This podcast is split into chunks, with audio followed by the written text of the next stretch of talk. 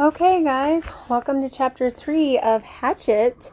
Um, we know in um, at the end of chapter two last week, um, Brian had decided that it, he needed to um, land the plane, and so we had a plan for that. And so we ended. It said Brian pushed the nose of the plane down and threw up. So here we go, chapter three. Let's find out what happens. Going to die, Brian thought. Going to die, gonna die, gonna die. His whole brain screamed it in the sudden silence. Gonna die. He wiped his mouth with the back of his arm and held the nose down. The plane went into a glide, a very fast glide that ate altitude, and suddenly there weren't any lakes. All he'd seen since they started flying over the forest was lakes, and now they were gone. Gone.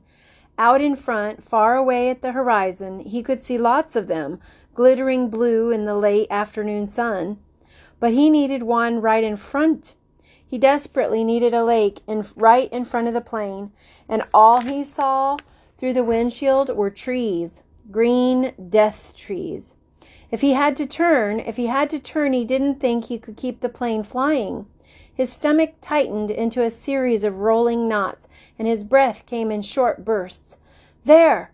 Not quite in front, but slightly to the right, he saw a lake, L shaped, with rounded corners, and the plane was nearly aimed at the long part of the L, coming from the bottom and heading to the top, just a tiny bit to the right. He pushed the right rudder pedal gently, and the nose moved over. But the turn cost him speed, and now the lake was above the nose. He pulled back on the wheel slightly, and the nose came up. This caused the plane to slow dramatically and almost seem to stop and wallow in the air. The controls became very loose feeling and frightened Brian, making him push the wheel back in.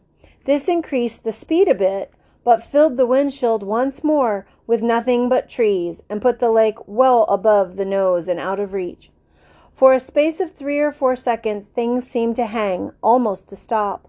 The plane was flying, but so slowly, so slowly, it would never reach the lake.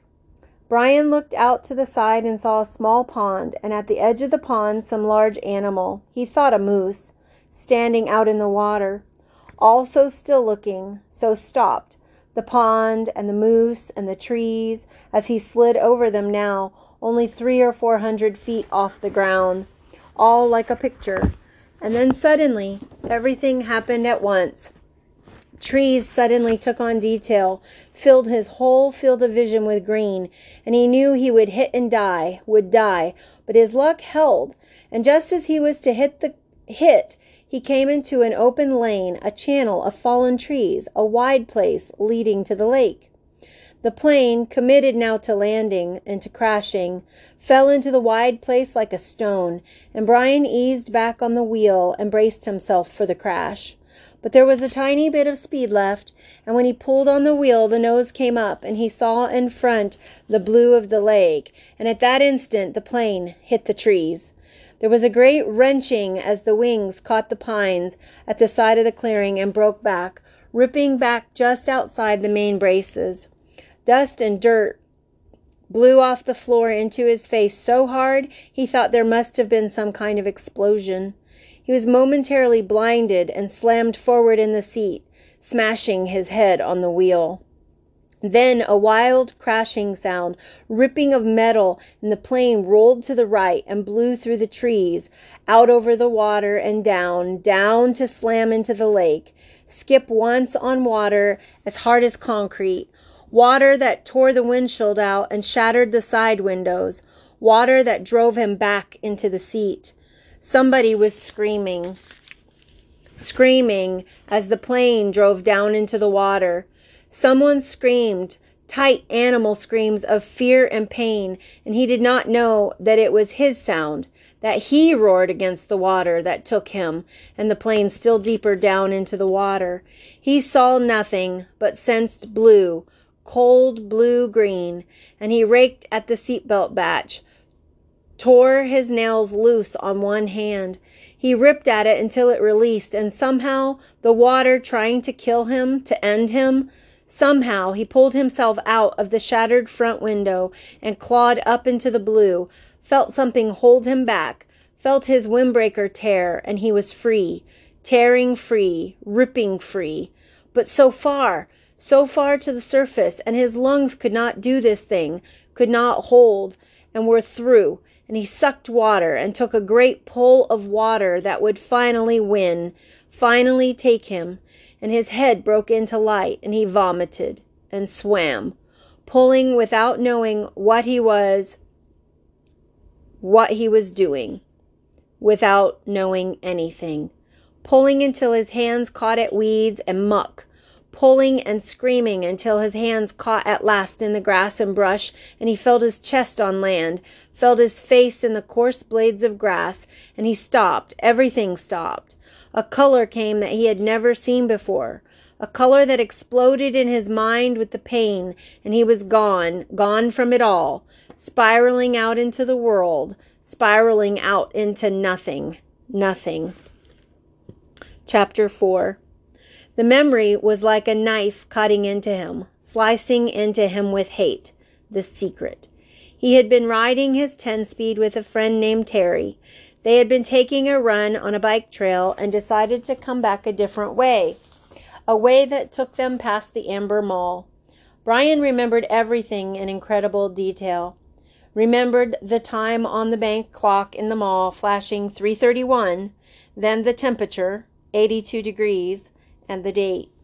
All the numbers were part of the memory. All of his life was part of the memory. Terry had just turned to smile at him about something, and Brian looked over Terry's head and saw her. His mother. She was sitting in a station wagon, a strange wagon.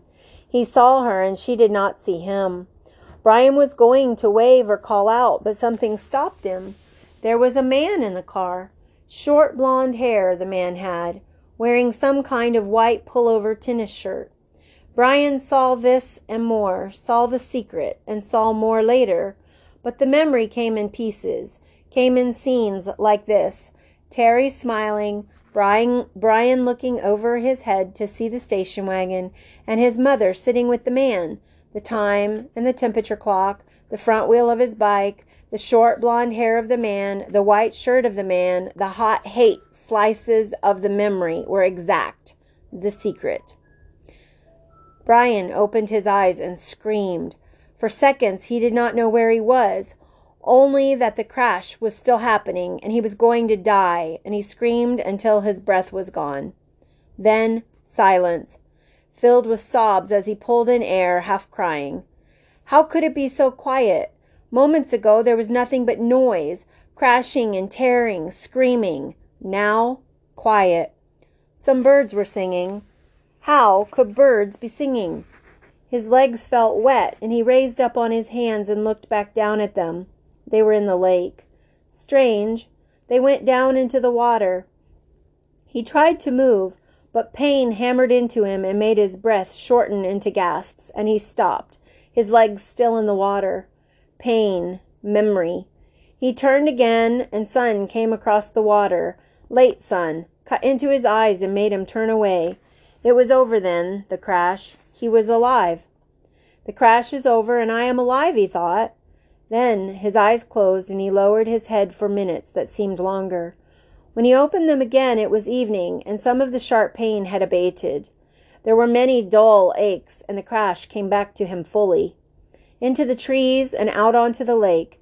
The plane had crashed and sunk in the lake, and he had somehow pulled free. He raised himself and crawled out of the water, grunting with the pain of movement. His legs were on fire, and his forehead felt as if somebody had been pounding on it with a hammer. But he could move. He pulled his legs out of the lake and crawled on his hands and knees until he was away from the wet, soft shore and near a small stand of brush of some kind. Then he went down, only this time to rest, to save something of himself. He lay on his side and put his head on his arm and closed his eyes because that was all he could do now, all he could think of being able to do. He closed his eyes and slept, dreamless, deep and down. There was almost no light when he opened his eyes again. The darkness of night was thick, and for a moment he began to panic again. To see, he thought, to see is everything, and he could not see. But he turned his head without moving his body and saw that across the lake the sky was a light gray, that the sun was starting to come up, and he remembered that it had been evening when he went to sleep. Must be morning now, he mumbled, almost in a hoarse whisper. As the thickness of sleep left him, the world came back. He was still in pain, all over pain. His legs were cramped and drawn up, tight and aching, and his back hurt when he tried to move. Worst was a keening throb in his head that pulsed with every beat of his heart. It seemed that the whole crash had happened to his head. He rolled on his back and felt his sides and his legs moving things slowly. He rubbed his arms. Nothing seemed to be shattered or even sprained all that badly. When he was nine, he had plowed his small dirt bike into a parked car and broken his ankle. Had to wear a cast for eight weeks. And there was nothing like that now. Nothing broken, just battered around a bit. His forehead felt massively swollen to the touch, almost like a mound out over his eyes, and it was so tender that when his fingers grazed it he nearly cried. But there was nothing he could do about it, and like the rest of him, it seemed to be bruised more than broken. I'm alive, he thought. I'm alive. It could have been different. There could have been death. I could be gone. Like the pilot, he thought suddenly. The pilot in the plane, down in the water, down into the blue water strapped in the seat. He sat up, or tried to. The first time he fell back. But on the second attempt, grunting with the effort, he managed to come to a sitting position and scrunched sideways until his back was against a small tree where he sat facing the lake, watching the sky get lighter and lighter with the coming dawn. His clothes were wet and clammy, and there was a faint chill. He pulled the torn remnants of his windbreaker, pieces really, around his shoulders and tried to hold what heat his body could find. He could not think, could not make patterns, thought patterns work right. Things seemed to go back and forth between reality and imagination, except that it was all reality. One second, he seemed only to have imagined that there was a plane crash that he had fought out of the sinking plane and swum to shore, that it had all happened to some other person, or in a movie playing in his mind. Then he would feel his clothes wet and cold, and his forehead would slash with pain through his thoughts, and he would know that it was real, that it really had happened. But all in a haze, all in a haze world. So he sat and stared at the lake, felt the pain come and go in waves, and watched the sun come over the end of the lake. It took an hour, perhaps two. He could not measure time yet and didn't care, for the sun to get halfway up. With it came some warmth, small bits of it at first. With the heat came clouds of insects, thick, swarming hordes of mosquitoes that flocked to his body and made a living coat on his exposed skin, clogged his nostrils when he inhaled, poured into his mouth when he opened it to take a breath.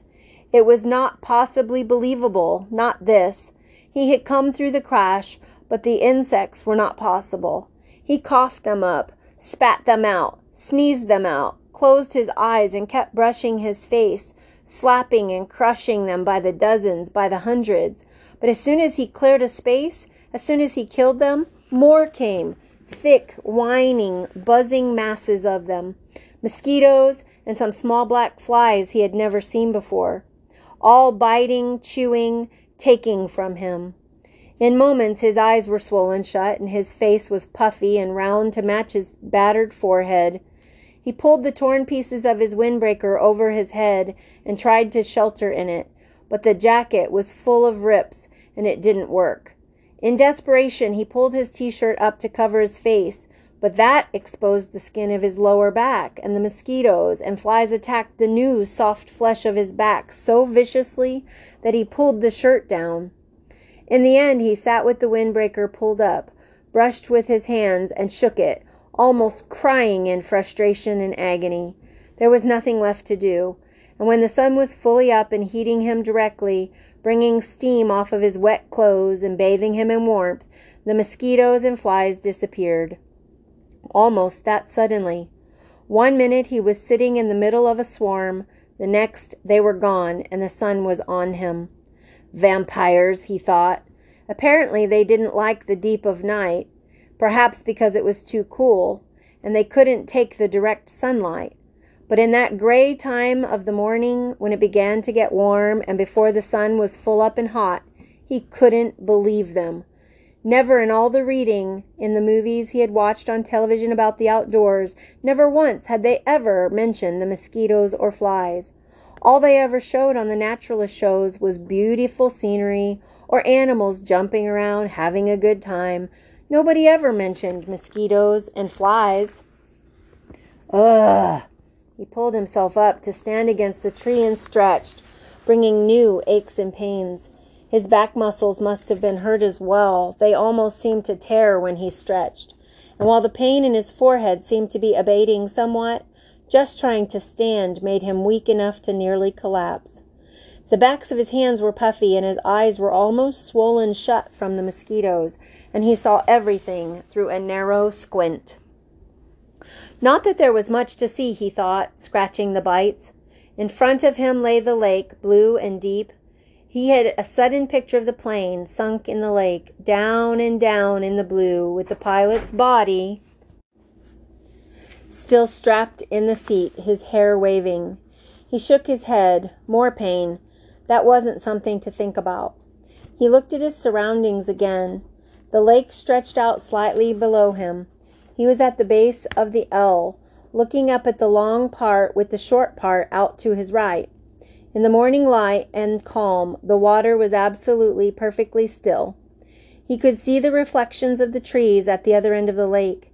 Upside down in the water, they almost seemed like another forest, an upside down forest, to match the real one. As he watched, a large bird, he thought it looked like a crow, but it seemed larger, flew from the top real forest, and the reflection bird matched it, both flying out over the water. Everything was green, so green it went into him. The forest was largely largely made up of pines and spruce, with stands of some low brush smeared here and there, and thick grass, and some other kind of very small brush all over. He couldn't identify most of it, except the evergreens, and some leafy trees he thought might be aspen. He'd seen pictures of aspens in the mountains on television. The country around the lake was moderately hilly, but the hills were small, almost hummocks, and there were very few rocks except to his left. There lay a rocky ridge that stuck out overlooking the lake, about twenty feet high. If the plane had come down a little to the left, it would have hit the rocks and never made the lake. He would have been smashed, destroyed. The word came. I would have been destroyed and torn and smashed, driven into the rocks and destroyed. Luck, he thought. I have luck. I had good luck there. But he knew that was wrong. If he had had good luck, his parents wouldn't have divorced because of the secret, and he wouldn't have been flying with a pilot who had a heart attack, and he wouldn't be here where he would have to have good luck to keep from being destroyed. If you keep walking back from good luck, he thought, you'll come to bad luck. He shook his head again, wincing. Another thing not to think about. The rocky ridge was rounded and seemed to be of some kind of sandstone, with bits of darker stone layered and stuck into it. Directly across the lake from it, at the inside corner of the L, was a mound of sticks and mud rising up out of the water a good eight or ten feet. At first, Brian couldn't place it, but knew that he had somehow knew what it was, had seen it in films. Then a small brown head popped to the surface of the water near the mound and began swimming off down the short leg of the L, leaving a V of ripples behind, and he remembered where he had seen it. It was a beaver house, called a beaver lodge in a special he had seen on, pub- on the public channel. A fish jumped, not a large fish, but it made a big splash near the beaver, and as, as if by a signal, there were suddenly little plops all over the sides of the lake, along the shore, as fish began jumping, hundreds of them jumping and slapping the water. Brian watched them for a time, still in a half daze, still not thinking well. The scenery was very pretty, he thought, and there were new things to look at, but it was all green and blue, a green and blue blur, and he was used to the gray and black of the city. Traffic, people talking, sounds all the time, the hum and the whine of the city. Here, at first, it was silent, he, or so he thought. But when he started to listen, really listen, he heard thousands of things hisses and blurks, small sounds, birds singing, hums of insects, splashes from the fish jumping. There was a great noise here, but a noise he did not know. And the colors were new to him, and the colors and noise mixed in his mind to make a green blue blur he could hear, hear as a hissing pulse sound, and he was still tired, so tired, so awfully tired, and standing had taken a lot of energy somehow, had drained him. He supposed he was still in some kind of shock from the crash, and there was still the pain, the dizziness, the strange feeling. He found another tree, a tall pine with no branches until the top, and sat with his back against it, looking down on the lake, with the sun warming him, and in a few moments he scrunched down and was asleep again.